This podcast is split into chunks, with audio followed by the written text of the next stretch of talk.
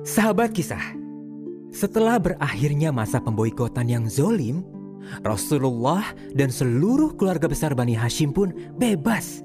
Semangat Abu Talib semakin kuat membela Rasulullah. Namun, usia yang sudah sangat tua, lebih dari 80 tahun, membuat fisiknya lemah dan mulai sakit-sakitan. Disebabkan oleh tekanan orang-orang Quraisy selama ini.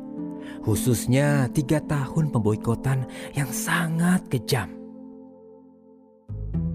Sementara itu, Abu Jahal dan pembesar lainnya tetap berusaha mencari cara lagi untuk menghentikan Rasulullah. Pada suatu hari, Abu Jahal kembali mengumpulkan pembesar-pembesar Mekah.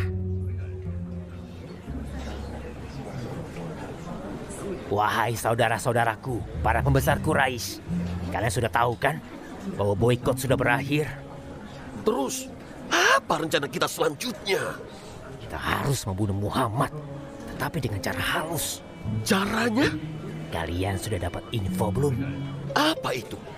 Abu Talib sudah sakit-sakitan. Usianya sudah tua. Bukankah itu berita bagus? Bagus apanya? Justru itu berita buruk. Apa maksudmu? Kita belum berhasil membujuk Abu Talib untuk menyerahkan Muhammad. Karena jika kita membunuh Muhammad setelah Abu Talib mati, apa kata orang-orang Jazirah Arab nantinya? Kita akan dicap pengecut. Maksudmu bagaimana? Jangan sampai orang-orang Jazirah Arab mengatakan kita membunuh Muhammad setelah Abu Talib mati. Pas pamannya masih hidup, kita tidak berani membunuhnya. Terus apa yang harus kita lakukan? Kita harus mendatangi Abu Talib untuk terakhir kali. Kita coba. Bukannya sudah sering kita datangi dia. Kita sudah bujuk dia. Bahkan berbagai macam penawaran sudah kita ajukan. Kali ini kita harus datang ramai-ramai. Semua pembesar Quraisy harus ikut. Aku sudah hitung. Jumlah tokoh yang harus ikut 25 orang. Hmm, baiklah. Aku setuju. Dengan kita datang beramai-ramai, aku yakin Abu Talib akan menyerah. Bagaimana dengan kepala suku yang lain? Apa kalian setuju? Ayo, kita semua berangkat ke rumah Abu Talib.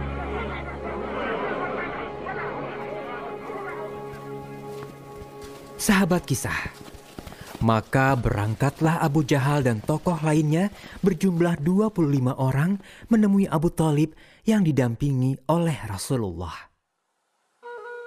Ah, Abu Talib, bagaimana kabarmu? Baik, Abu Hakam. Selamat datang. Ada apa? Kalian mendatangiku. Kami sengaja mendatangimu bersama tokoh-tokoh Quraisy karena kami ingin mengatakan hal penting. Oh, apa itu? Engkau tahu, kami sangat menghormatimu. Engkau memiliki kedudukan khusus di mata kami. Lalu, apa yang kalian inginkan? Engkau kan sudah mengetahui urusan kami dengan keponakanmu, Muhammad. Iya. Sekarang, apa yang kalian mau? Ah, kami ingin urusan kami hanya dengan dia. Biarkanlah kami menyelesaikannya, supaya dia membiarkan kami dengan agama kami. Kami juga akan membiarkan agamanya. Oh, baiklah. Sekarang aku akan memanggil Muhammad supaya dia bisa berunding dengan kita.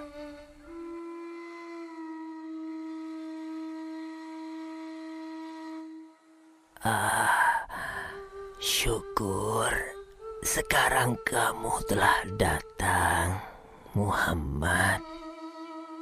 Para pemuka Quraisy sudah berkumpul di sini. Mereka ingin berdiskusi denganmu.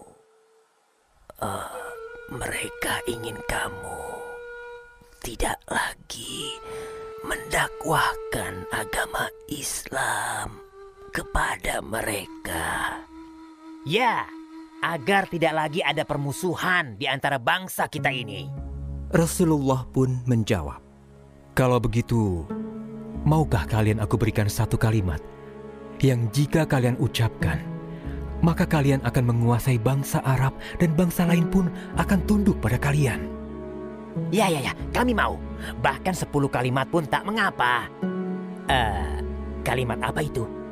Ucapkanlah bahwa tiada Tuhan selain Allah. Dan tinggalkanlah sesembahan kalian selain Allah subhanahu wa ta'ala. Ah, apa-apaan ini? Kamu ingin menjadikan Tuhan-Tuhan yang banyak hanya menjadi satu Tuhan saja. Sungguh aneh perkataanmu, Muhammad. Ah, sudahlah. Lebih baik kita pergi saja. Tidak ada gunanya bicara dengannya. Keterlaluan. Betul. Ayo, ayo kita pulang.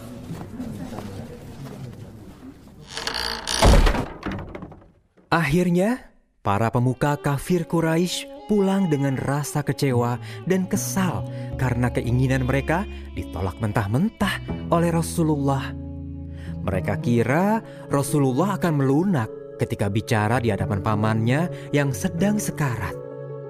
Mereka lupa bahwa Rasulullah adalah manusia yang paling teguh pendiriannya. Assalamualaikum sahabat kisah, bagaimana kisah barusan? Seru kan? Di aplikasi Rumah Kisah ada banyak serial lainnya seperti Sahabat Cilik, Ilmuwan Muslim, dan Siroh Nabawiyah. Yuk, download aplikasinya di App Store dan Play Store. Tetap dengarkan kisahnya di Rumah Kisah.